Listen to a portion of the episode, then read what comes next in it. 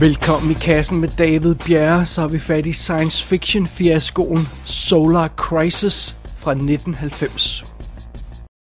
A consortium of scientists headed by Dr. Griffin and Dr. Pay have determined that Starfire is certain. A megaflare explosion will vaporize the Earth's atmosphere and destroy all life. I told them they were mistaken. That fact is, they are not mistaken. I discovered that my staff and I have miscalculated. The Starfire theory is correct. It is imperative that we support the Helios expedition. It is possible that this antimatter device, a bomb, could divert the megaflare away from Earth and into space. A large solar flare will take place within 48 hours. Dr. Haas, are you absolutely convinced that this catastrophe will happen? There seems to be no question.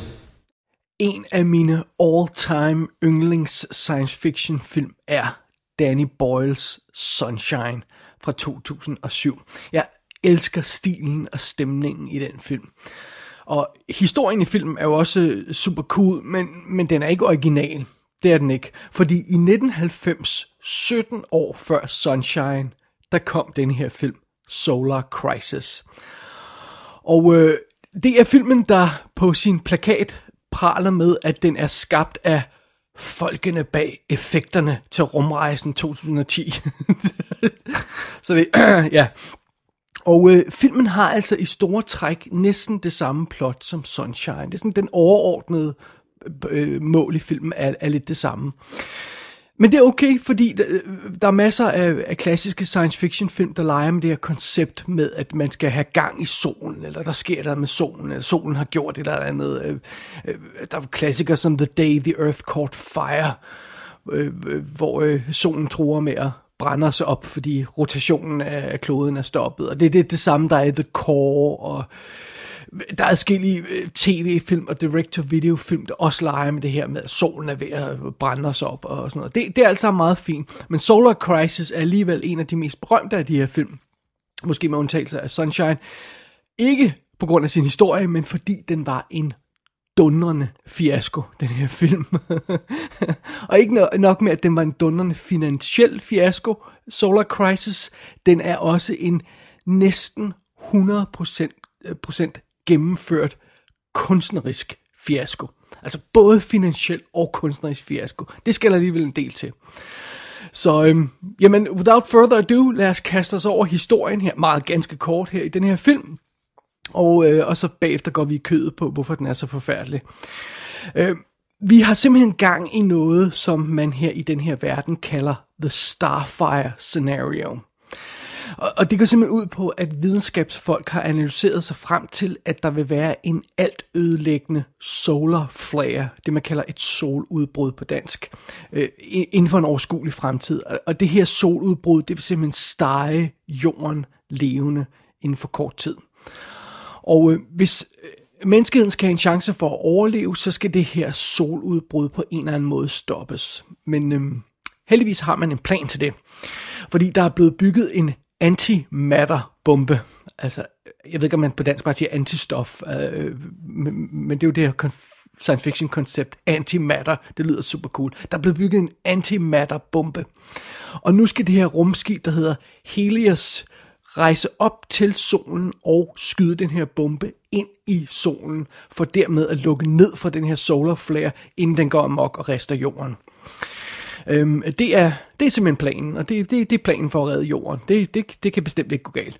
Øh, og i spidsen for missionen, der skal redde verden, der har vi Captain Kelso, og han står i spidsen for et, et, et et, et, et lille crew, der skal op på det her rumskib og, og sørge for den her mission. Det er selvfølgelig en meget farlig mission, meget kompliceret mission. Der er masser, der kan gå galt undervejs. Selv hvis alt kører næsten perfekt, så, så er det ikke sikkert, at det vil lykkes. Og muligvis vil besætningen ikke engang komme hjem i live. Så ja, det, det er super meget farligt alt det her. Det er det i hvert fald, den her mission.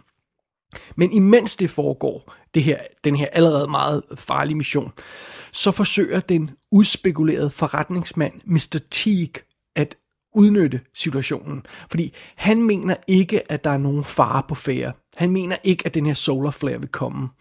Så han forsøger at køre sit firma IXL i position, sådan så at det, det her firma ligesom kan tage kontrollen over fødevarer og brændstof og den slags, når krisen er overstået. Og øh, han er ovenkøbet så udspekuleret, den her forretningsmand, at det lykkedes ham at smule en sabotør ombord på Helios rumskibet, som simpelthen skal sørge for, at den her mission ikke lykkedes, for det vil han ikke have. Og den opmærksomme lytter vil måske nu, allerede på nuværende tidspunkt, have opdaget et chokerende hul i plottet. Men det skal jeg ikke gå i nærmere detaljer med øh, øh, lige nu. Det, det vender vi tilbage til senere.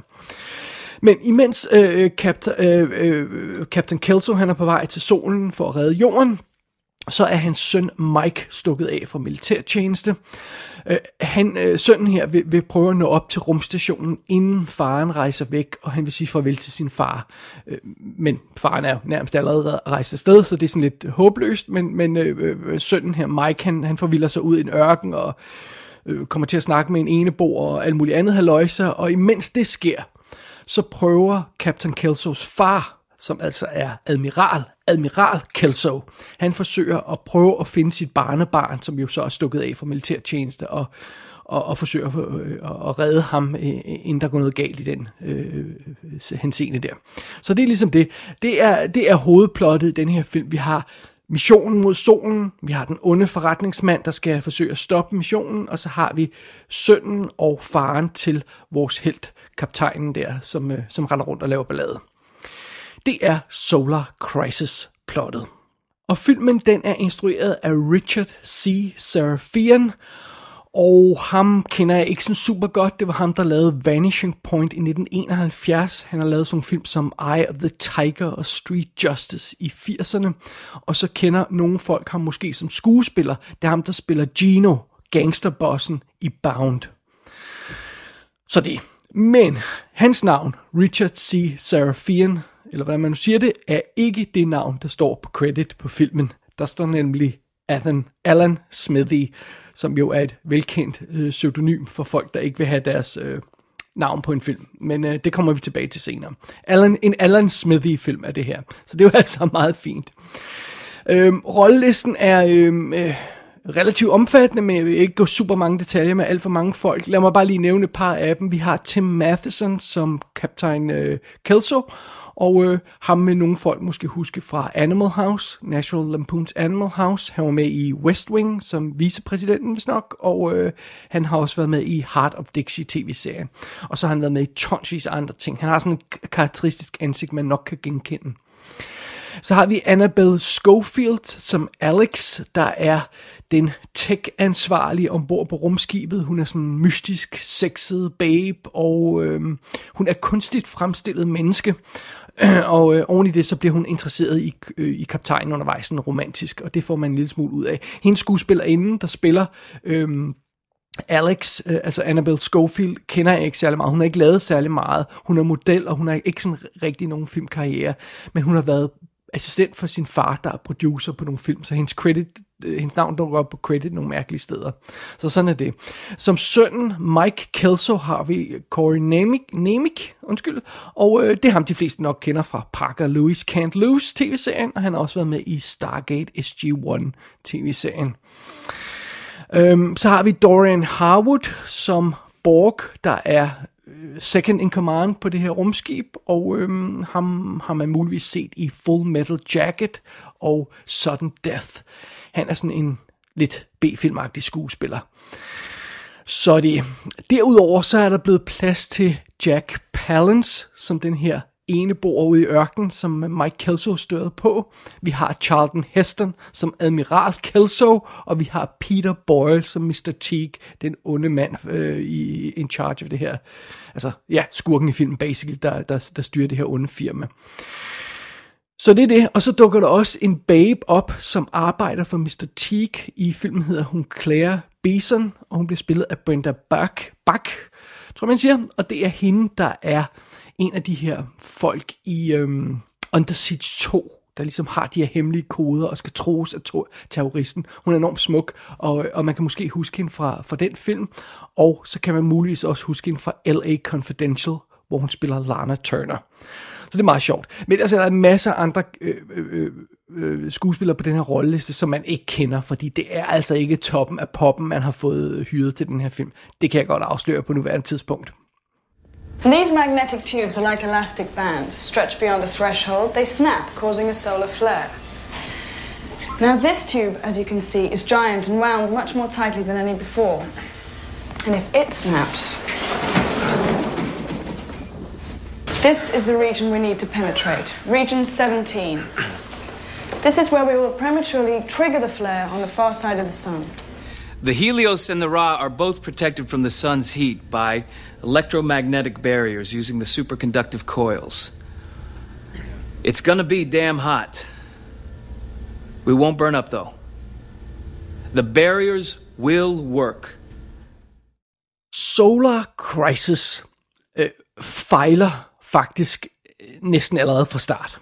Øh, det, det er en lille smule imponerende, hvor hurtigt det går op for en, at denne her film er totalt skadet og øh, ubehjælpelig og, og, og en lost cause af, af sort snak. Det, det, det, det, det er, altså filmen er stort set ude af stand til at forklare sit unødvendigt komplicerede plot for seeren. Øhm, den er ikke i stand til at forklare de logistiske udfordringer, der er forbundet med historien, og dens øhm, logik og dens viden om videnskab og fysik er alarmerende ringe. Og, og, og det påvirker naturligvis hele filmen. Men lad os tage det fra en ende af. Lad os tage det fra starten. For det første er der jo simpelthen planen i centrum af Solar Crisis. Det her med, at solen skal fixes med en bombe med antimatter. Og det, der skal ske, det er simpelthen, at et rumskib skal flyve op til solen og skyde den her bombe ind i solen og detonere den, og så vil man kunne stoppe den her eksplosion, og så er alt godt. Øhm, og fidusen er, at denne her bombe er en selvbevidst levende bombe ved navn Freddy. og den taler en lille smule som HAL 9000. Og øh, det er slemt nok. Men øh, øh, prøv at følge med i den her øh, storyline. Manden i spidsen for den her mission er jo Captain Kelso. Og Captain Kelso er ombord på den her asteroide, der hedder New Trinity. Og han har simpelthen forberedt den her bombe ombord på den her rumstation på den her asteroide. Og nu skal bomben så øh, transporteres afsted ombord på transportrumskibet Chicago. Og Chicago rejser mod solen med bomben ombord. Og imens så tager Captain Kelso en rumfærge hen til rumstationen Skytown, som er i kredsløb omkring jorden. Og her venter det kæmpe store rumskib, som hedder The Helios. Og det er jo altså det her, som øh, plottet hovedsageligt udspiller sig på. Og inden i det her rumskib, Helios, der har vi et mindre rumskib, der hedder Ra. Og bomben skal ind i rumskibet Ra, som er inde i det store rumskib Helios. Og når Helios når frem til solen, så bliver Ra, øh, det lille rumskib Ra, skudt ud og rejser ned til overfladen, og så er det bomben, bliver detoneret ned på overfladen. Og ideen er så, at mens det sker, så skal Helios rejse hjem i sikkerhed, hvis alt går vel, men det gør det nok ikke, fordi det er en, en selvmordsmission og alt det her løjse, bla bla bla. Så bomben er altså på vej mod solen på et transportrumskib. Og så kommer, ankommer Kelso til Skytown for at gå ombord i The Helios. Og The Helios flyver så mod solen og mødes med rumskibet, øh, transportrumskibet Chicago undervejs. Og så får øh, The Helios bomben ombord, og den bliver installeret i rumskibet Ra inde i Helios. Og så rejser hele lortet til solen. Hvad fanden i helvede snakker jeg om? altså, jeg kan dårligt forklare det setup, uden at have en blok med skitser, som jeg tegner undervejs. Hvad fanden i helvede mener I? Det er jo totalt unødvendigt, kompliceret nonsens, det her plot. Øh, øh, øh et, et, et rumskib rejser mod solen med en bombe. Done, that's it. Det er det eneste, vi behøver at vide. Hvad, hvad fanden skal alt det der rende rundt til for? Altså, vi er dårligt 10 minutter inde i filmen, før vi har været på fem forskellige locations. Vi har fået navnene på tre forskellige rumskibe. Folk rejser frem og tilbage på kryds og tværs. Jeg er totalt hammerne snot forvirret øh, inden for de 10 første minutter. Og det er kun starten af filmen. altså, come on. Øh, øh, det må man da kunne se ikke fungere. Uh, nå, men det, det, det bringer os videre til skurkens plan i den her film. Fordi inden for de 10 første minutter af den her film, Solar Crisis, der bliver vi også præsenteret for filmens skurk og deres plan. Og det er altså ham her, Mr. Teague, og det her firma IXL. Og deres plan giver heller ikke nogen former for mening. Så fidusen er, Mr. Teague, han tror ikke på, at der vil ske en solar flare. Og ham og hans firma gambler på, at verden ikke vil gå under. Så de har opkøbt store lager af korn og mad og øh, brændstof og sådan noget. Og ideen er, at de vil sidde på alle de her lager, når, når verden går tilbage til normal. Øh, og åbenbart er der ingen andre, der har haft den tanke i den her verden, men det er så et helt andet problem, vi ikke, vi ikke har tid til at komme ind på nu her. Under omstændigheder. Mr. Teague, han er en top retarderet øh, øh fjols. Han er hjerneblæst, øh, en hjerneblæst narrøv for sit liv. Han er basically Trump. Han er sådan en fuldstændig total mo- moron. Altså, han er uvidenskabelig, uuddannet, tilbagestående. Han er en hulemand. Han stiller sig simpelthen op og siger, ham her Mr. Teague, skurken i filmen, jeg nægter at tro på, at den der solar flare vil ske, så derfor sker den ikke. Det er rent faktisk skurkens motivation i den her film. Øh, og, og det værste er jo så, at hans plan for at få det her til at ske, for, øh, sådan som han gerne vil have, det sker, er nonsens. Fordi Mr. Teague, han vil sabotere den her mission til solen. Altså, han vil sabotere missionen, der forsøger at stoppe det, han ikke tror vil ske. Skal vi lige tage den igen? Han vil sabotere missionen, der forsøger at stoppe det, han ikke tror vil ske. What? altså, det giver jo ingen mening. altså, med andre ord, hvis han har ret i, at der ikke sker noget, og der ikke er nogen fare på færre, øhm, så vinder han. Og det er jo fint nok. Så, så vinder han, og så har han alle de her lager, og så går jorden videre, og så er alt i orden. det er fint nok. Og det er synes jeg lige meget, hvad der sker med missionen til solen. Hvis han har ret i det, han siger, med at der ikke kommer nogen solar flare, så vinder han. Hvis han tager fejl, og der kommer en solar flare, så er hans eneste håb jo, at missionen til solen lykkedes, så de får lukket ned for flaren, så jorden ikke brænder op. Øh, og det håb, det forsøger han nu at sabotere. Så hans plan er at sabotere det eneste, der kan redde ham fra, hans, fra sin egen plan, hvis han tager fejl. Altså, det giver jo ikke nogen mening. Og jeg var rent faktisk så meget i tvivl om, jeg havde forstået hans pointe rigtigt. Jeg blev nødt til at sætte mig ned og se scenen igen og lave notes. Og det værste er, at hans pointe bliver, bliver gentaget flere gange. Han, han, han siger på et tidspunkt, jeg har investeret i fremtiden, så derfor må den her mission ikke lykkes. Men missionen er jo at redde jorden, så der, og det er jo det, han gerne vil have, sådan så han kan tjene penge på alle de her ting, han har på lager.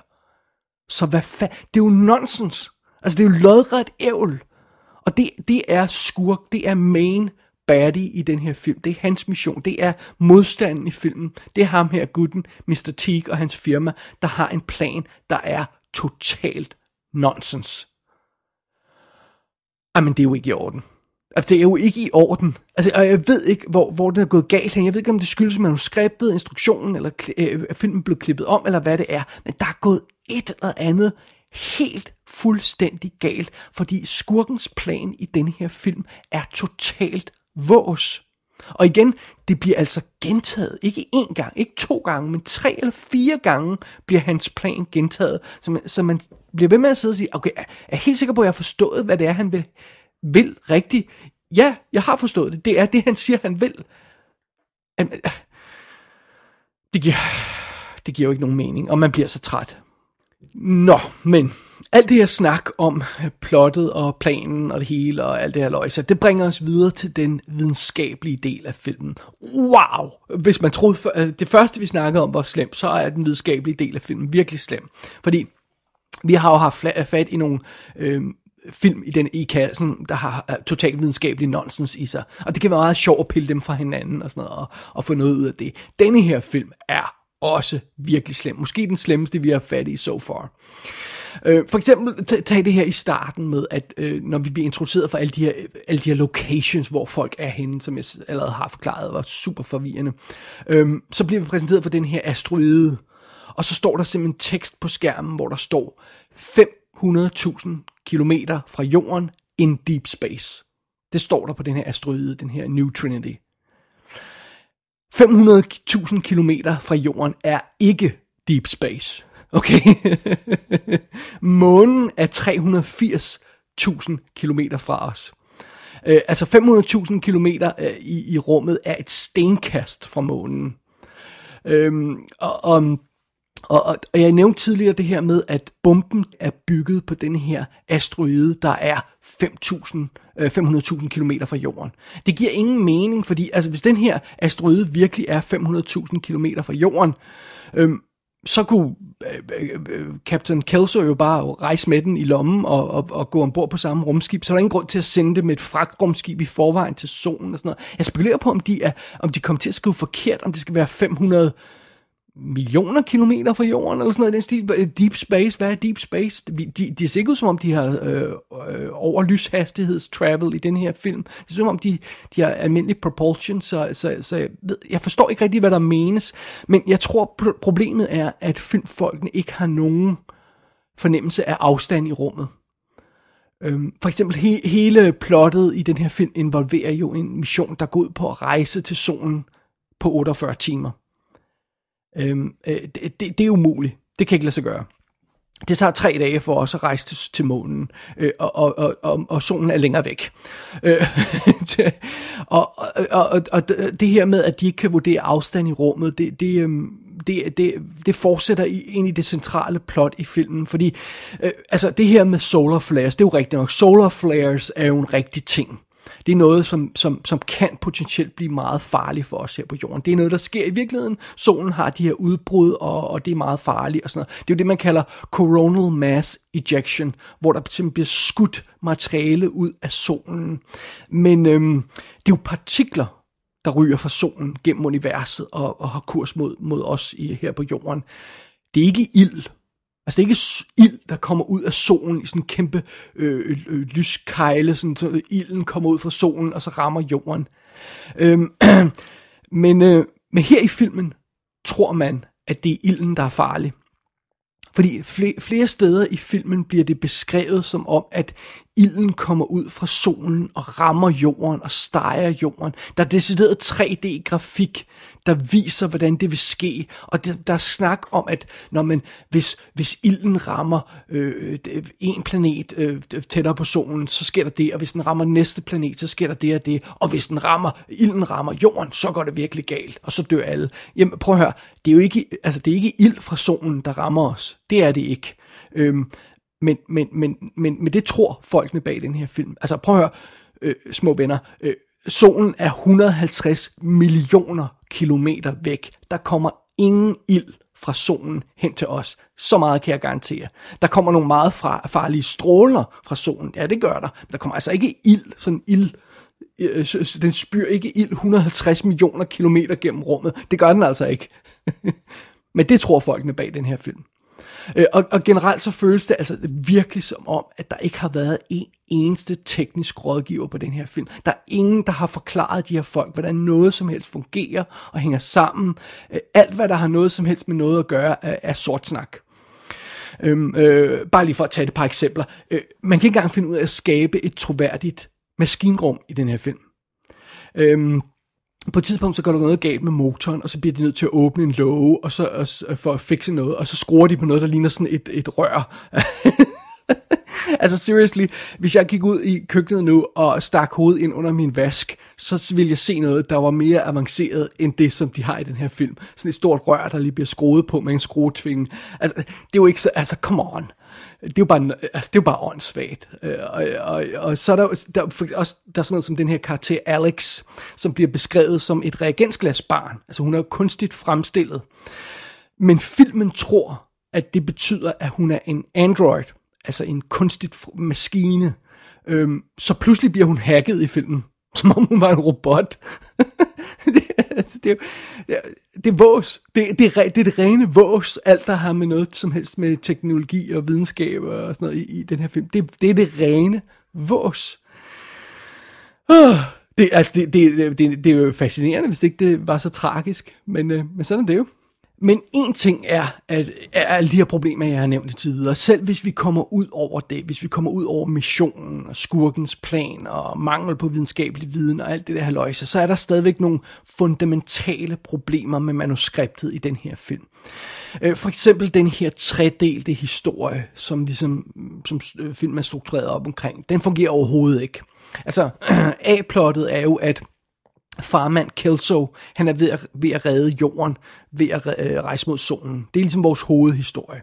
Og så er B-plottet det her med Kelsos søn, der render rundt i ørken med den her øh, eneboer og, og alt det, hvad der sker, alle mulige mærkelige ting. Og, og mens så leder bedstefar efter sit, sit barnebarn, øh, øh, øh, altså Kelsos søn. Øhm, så, så vi følger faktisk de her tre generationer af kalsorer, der render rundt, og det, det er altså den her tredelte struktur, jeg snakker om.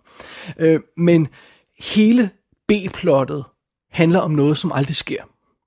Altså øh, først forsøger sønnen at komme op til, til rumstationen for at sige farvel til sin far. Men altså, farmand er halvvejs på vej mod solen, før det går op for sønnen, at ah, nå, det, det, det, det er måske ikke så praktisk at rejse det op. Nej, gud fanden er det ikke praktisk, fordi han er ikke deroppe mere.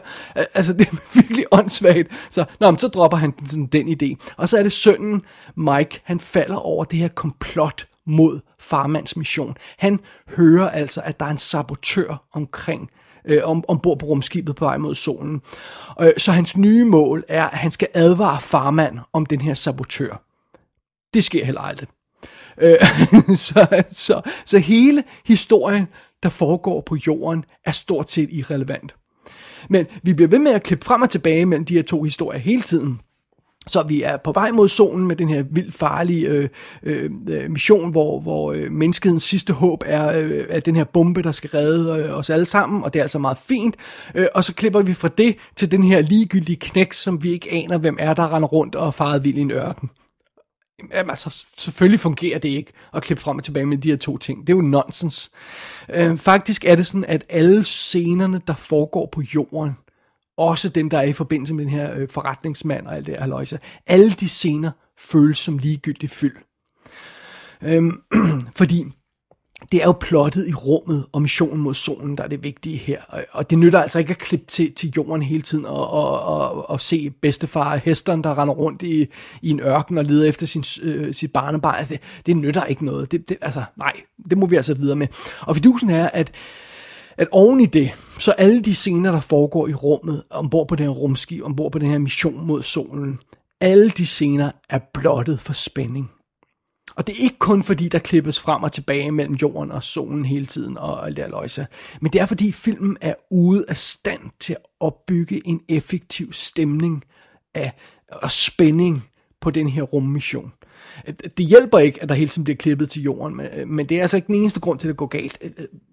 Filmen kan ikke inden for de rammer af den her mission mod solen, den kan ikke opbygge spænding i de scener. Øhm, og selv, selv den scene ombord på det her rumskib, der har absolut mest dramatisk potentiale, selv den ene scene bliver totalt ødelagt, fordi den er så dårligt bygget op. Øhm, jeg vil ikke afsløre, hvad det er, fordi igen, ja, det er selvfølgelig spændende, hvis man vil se filmen. og, og når vi når til finalen, så aner filmen heller ikke, hvordan den skal levere et klimaks. Så det er sådan noget med, at når så begynder folk pludselig at råbe fuldstændig urimelige krav af hinanden, og, og fix motoren, jeg kan ikke fix motoren, og sådan Altså, what? Altså, det er sådan en fuldstændig falsk konflikt, der bliver bygget op. Det er så dårligt skrevet. Alt, hvad der foregår i den her film, er simpelthen så dårligt skrevet. Øhm, og Solar Crisis er simpelthen, øh, den er simpelthen ude af stand til at fortælle sin egen historie. Det er lidt fascinerende. Den får aldrig givet et ordentligt overblik over den her mission. Den får aldrig forklaret, hvad der sker undervejs. Det eneste øje, en øjeblik, så er, er rumskibet midt i rummet. Det næste øjeblik, så er det tæt på solen. Øh, der er ingen fornemmelse af den her deadline, som vi skal overholde. Der er ingen fornemmelse af, hvor langt vi er, og hvor vi er. Og øhm, udviklingen i plottet virker næsten tilfældig fra scene til scene. Det er en lille smule fascinerende at se på. Det, det, det er, altså det, det, er, det, det, det kommer jeg til at sige mange gange. Den her film er fascinerende at se på, fordi den er så inkompetent. Og øh, nej, selve historien i, i, i filmen her fungerer ikke, men oven i det, så er alle karaktererne heldigvis elendige. altså, alle i den her film er fladpandede papfigurer. Altså den her kaptajn, som immer væk skal være vores held på den her øh, øh, mission, han er blottet for charme. Og alle de her crewmembers, der render rundt, ser ud som om, de er castet fra en eller anden øh, bøsse workout video. Øh, det, det, det er virkelig besynderligt. Der er en eller anden øh, fetish, der foregår her blandt casteren. Det, det, det skal jeg ikke gå nærmere detaljer med. Men det, det er virkelig besynderligt. Og de, de er alle sammen som kendt dukker. De siger, man kan ikke kende dem fra hinanden.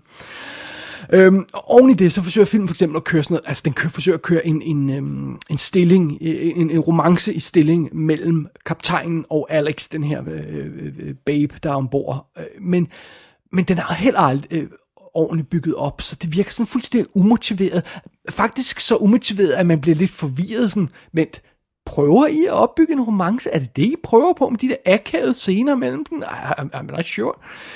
Øhm, og, og som, sagt, som allerede nævnt, ja, øh, skurken han er jo en røv med ører, altså øh, apropos Trump. Øh, han er jo, altså, han er jo en, en nar, øh, øh, øh, øh hjælpeløs fjols, den her skurk. Han aner ingenting, og faktisk er alle karaktererne på jorden dårlige eller irriterende. Nå, men heldigvis for den her film, så er alle skuespillerne på rollelisten elendige. og jeg mener virkelig, de er dårlige. Jeg har aldrig set en gruppe skuespillere spille dårligere. Man skal, jeg tror, man skal sætte ned og se sådan daytime sæbeopera for at se skuespillere, der er dårligere end de her. De her skuespillere i den her film er så dårlige, at man kan se, hvor dårligt de spiller bare i stillbilleder. Og hvis man ikke tror øh, på det, så skal man gå ind på i shownoterne på i kassenshow.dk, og så gå ind under det her show, og så se de billeder, der er derinde. Jeg lover, at man kan se, hvor dårligt de spiller, bare i stillbilleder. Og heldigvis så bliver alle de her dårlige karakterer, der spiller, bliver spillet dårligt, de får lov til at levere noget af den dårligste dialog, jeg nogensinde har hørt uh, bare lige for at komme med et eksempel. Tag den her samtale mellem kaptajnen og Alex. Hi, I'm Alex Knoll. Oh, Captain Kelso. Um, Steve Kelso. Hi. Hi. I just thought I should introduce myself since we're going to be working together. Oh, yes. Oh, Alex Knopf? Right. Sure, Alex. Of course, Command sent me your emergency report.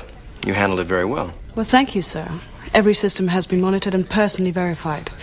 Now, my procedure will include all personnel, both physically and psychologically. Psychologically?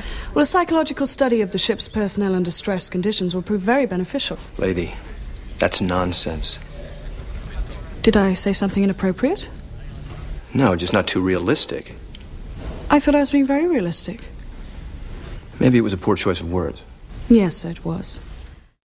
Svend, kaptajnen på denne her virkelig vigtige mission, vi går ud fra, at han er en god mand, der, der, der kan sit job og sådan noget, han kan ikke se det nyttige i at lave en psykologisk profil af sit mandskab. Really? Altså, han er jo næsten lige så inkompetent som skurken, hvis det rent faktisk er sådan, det skal forstås. Men det virker sådan. Og øh, ellers bemærket i, hvordan det der skift i samtalen er, som, som altså, det, det, det, det, altså, alt dialogen er akavet og underlig i den her film. Det er virkelig, virkelig mærkeligt.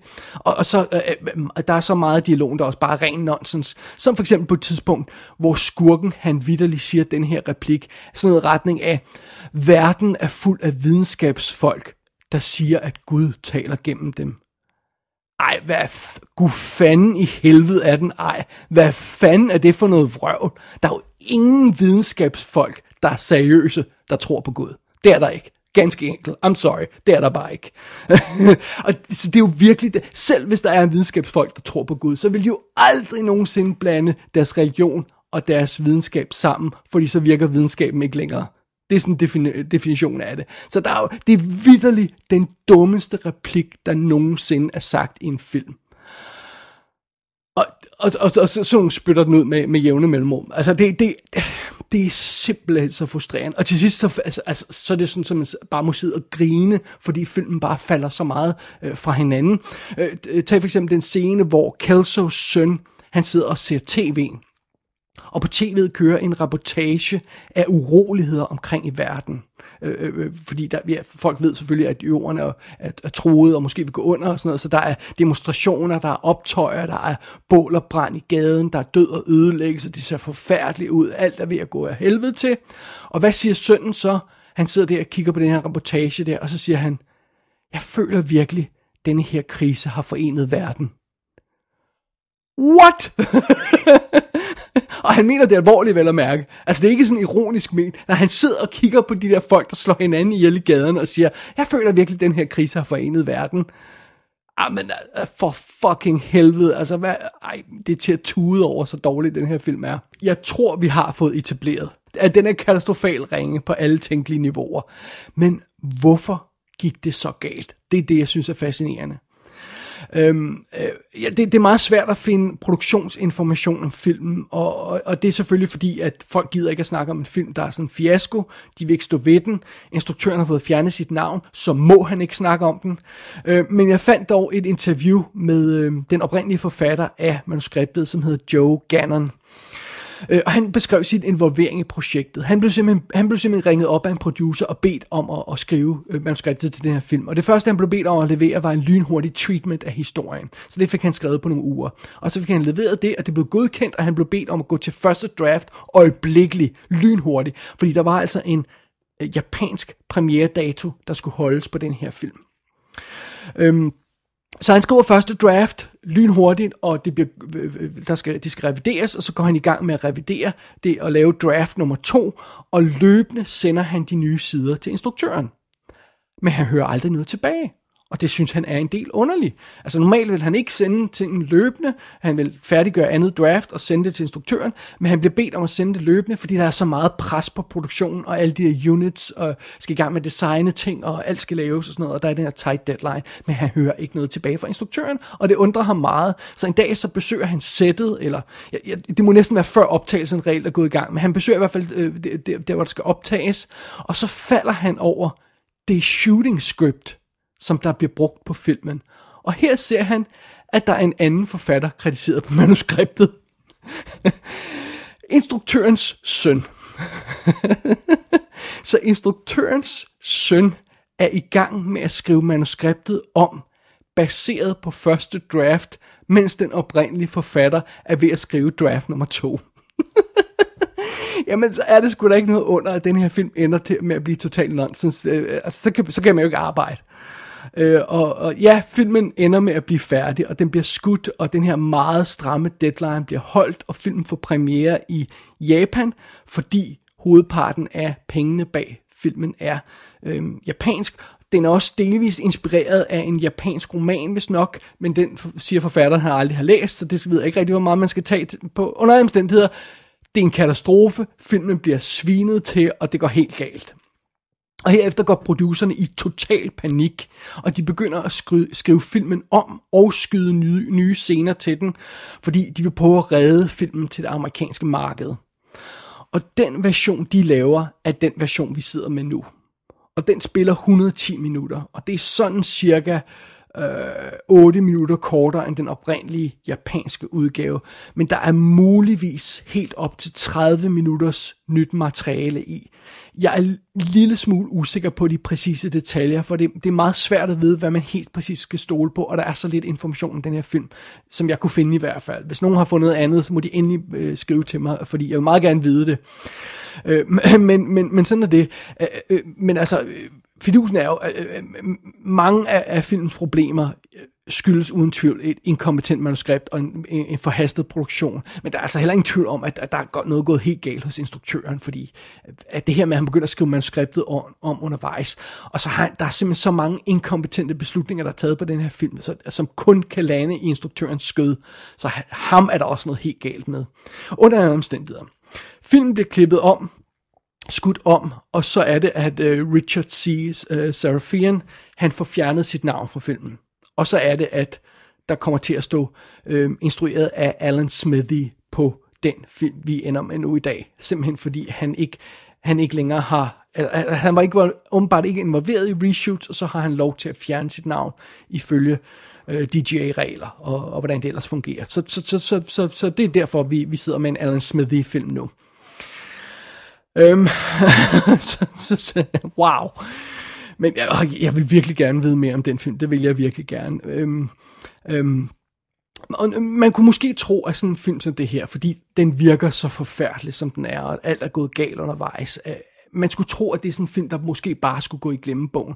Men ærligt talt, nej. Jeg vil, sgu, jeg vil sgu gerne kunne se den i en ordentlig udgave, og vurdere den ordentligt, og, og, og, og finde ud af, hvorfor, øh, hvad det er, der er galt med og hvorfor det gik galt. Men desværre så er det altså ikke muligt at skaffe den her film i en ordentlig udgave. Oprindeligt så blev Solar Crisis filmet i 2.35 til 1 anamorphic widescreen. Og i øvrigt var fotografen Russell Carpenter, altså som også skød True Lies for Jim Cameron. Øhm, men den er ikke, den her film er ikke tilgængelig i det korrekte, oprindelige widescreen format. Og når jeg siger, at den er skudt i anamorphic widescreen, så er det en vigtig bemærkning, fordi den er ikke skudt super 35, sådan så man kan lave en øh, alternativ widescreen udgave. Øh, men under omstændigheder, de fleste udgaver af den her film er ude i 4.3 panscan, og det betyder jo altså, at man har fjernet cirka halvdelen af billedet, og det ser forfærdeligt ud i sagens natur. Øh, men for noget tid siden, så dukkede der altså nogle øh, 16.9 HD-kopier op af filmen. Og det er den, jeg har set her nu. Det er den, vi har foran os nu. Det vil sige, billedet er stadigvæk beskåret, men det er ikke beskåret fra 2.35 til 1 til 4.3. Det er beskåret fra 2.35 til 1 til 16.9. Så det er en lille smule mindre beskåret. Det er en, det, det er en mellemting mellem det virkelig forfærdelige panscan og det widescreen formatet. Så det er, det er tilforladeligt. Man kan se widescreen øh, fornemmelsen, man kan se, øh, se hvad, hvad intentionen er. Nogle gange kan man også se, der mangler et halvt hoved ud til siden, men det er ikke sådan, at der mangler hele karakterer, og det er, det er til at se på. Øhm, øh, Men altså, ja, det er selvfølgelig ikke godt. Øh, noget andet er, at de her HD-kopier, der så er kommet ud af filmen, rent faktisk er i glimrende kvalitet. Så et eller andet sted derude, der må der altså ligge et ordentligt HD-scan af den her film, formodentlig i rigtig widescreen. Og bare lige for at understrege, at vi ved, at øh, at filmen er, øh, hvad filmens rigtige format er, så starter den den her HD-kopi, der er en lille smule beskåret, den starter i 2.35 formatet, fordi filmen starter med nogle tekster, og øh, de vil blive skåret væk, hvis man zoomede ind, sådan som man har gjort i resten af filmen. Så den starter ude i widescreen, og så går den ind i øh, beskåret format senere. Bare lige sådan, sådan, sådan ekstra fuck you til seeren. Øh, så så man, kan, man kan se, hvad den rigtige intention har været helt i starten af filmen. Øhm, øh, men alt andet lige så den her øh, HD-udgave, vi har med at gøre her, den er acceptabel øh, inden for, altså med de forbehold, jeg allerede har nævnt. Øh, øh, men den kan ikke, ikke engang fås på fysisk skive. Filmen er ude på tysk Blu-ray under titlen Starfire i en double feature med Defcon 4. Og det skulle være i, i samme widescreen format, men hvad jeg kan fornemme på dem, der anmelder filmen, så, er det, så skulle overførelsen være vildt dårlig og ligne VHS. Og det, det, det synes jeg ikke, den her HD-udgave gør, så det kan ikke være den samme, der er på Blu-ray. Jeg er også en lille smule tvivl om, den har original lyd, den Blu-ray. Altså ikke i stedet for bare tysk lyd, som de jo no, nogle gange gør, når de laver en forfærdelig udgave i Tyskland. Øhm, under omstændigheder, der er også en tysk DVD ude, som ikke har engelsk lydspor, øh, men den har fem mini-featuretter på som ekstra materiale. Den vil jeg også gerne se, men den kunne jeg, altså, den kunne jeg heller ikke lige umiddelbart finde, heller engang på YouTube. Så, så sådan er det. Og en anden omstændighed, vi mangler altså en korrekt widescreen udgave af den her film. Og vi mangler at kunne sammenligne de to udgaver. Det, som man umiddelbart vil kalde Director's Cut, den der havde premiere i Japan på 118 minutter, og så det, der er Alan Smithy cuttet på 112 minutter, eller 110 minutter, tror jeg det er, sådan cirkus. Øhm, øhm, det, det, vi mangler at kunne sammenligne de to udgaver ordentligt. Øhm, og så vil vi også gerne høre, hvad der skete bag kameraet. Øh, og så vil vi naturligvis gerne se awesome behind the scenes materiale på de visuelle effekter og sådan noget. Altså, jeg, ved ikke, om der nogensinde kommer en ordentlig øh, widescreen special edition af den her film, men ah, det, det kunne altså være rart. Oh well, sådan er det. Ej, der er ingen tvivl. Solar Crisis er fascinerende i sin totale inkompetence. Den, den er så gennemført el- elendig i alle aspekter, at man næsten ikke kan undgå at blive en lille smule imponeret. Det, altså det må, det må jeg indrømme. Jeg, jeg sidder virkelig imponeret. Wow, det, det, altså de får intet rigtigt gjort i den her film på noget tidspunkt. uh, det eneste, der er godt ved den her film, det eneste, den rent faktisk har at byde på af kvalitet, det er effekterne. Og øh, som jeg refererede til i starten, så er det jo altså Richard Edlund og hans Boss Film Studios, der har lavet effekter til, og de er meget, meget flotte. Det er top-notch 80'er effekter. Øh, never you mind, at vi havnede i 90'erne på den her film, men det er altså det der stil, man har i 90'erne. Old school motion control effekter. Det er meget, meget flot. Jeg elsker at sidde og snakke om effekter på de her 80'er og 90'er film, men jeg kan simpelthen ikke få mig selv til at sige særlig meget om effekterne i den her film, fordi ja, de er flotte, men filmen er så dårlig, at det næsten er umuligt bare at fokusere på effekterne, selvom jeg prøver. Og en anden ting er, jeg elsker jo film med rumskib. Ah, jeg elsker rumskib. Jeg elsker missioner i rummet. Så man skulle tro, at den her film var right up my alley. Men den er simpelthen så ringe, at den er umulig at elske. Og ja, alligevel, hvis den en dag kommer i en awesome special edition, så ender jeg nok med at købe den alligevel, fordi at... Øh, Jamen altså, prøv at høre. Solar Crisis er vidderlig en af de dårligste film, der nogensinde er lavet. Og jeg vil bare gerne vide én ting, når jeg lægger mine penge for den der special edition, der afslører alt. Hvordan i al verden kunne det gå så galt?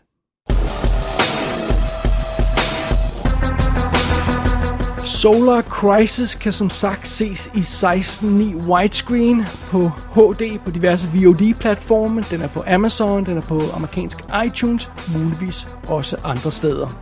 Gå ind på ikassenshow.dk for at se billeder fra filmen. Der kan du også abonnere på dette show og sende en besked til undertegnet. Du har lyttet til I Kassen med David Bjerg.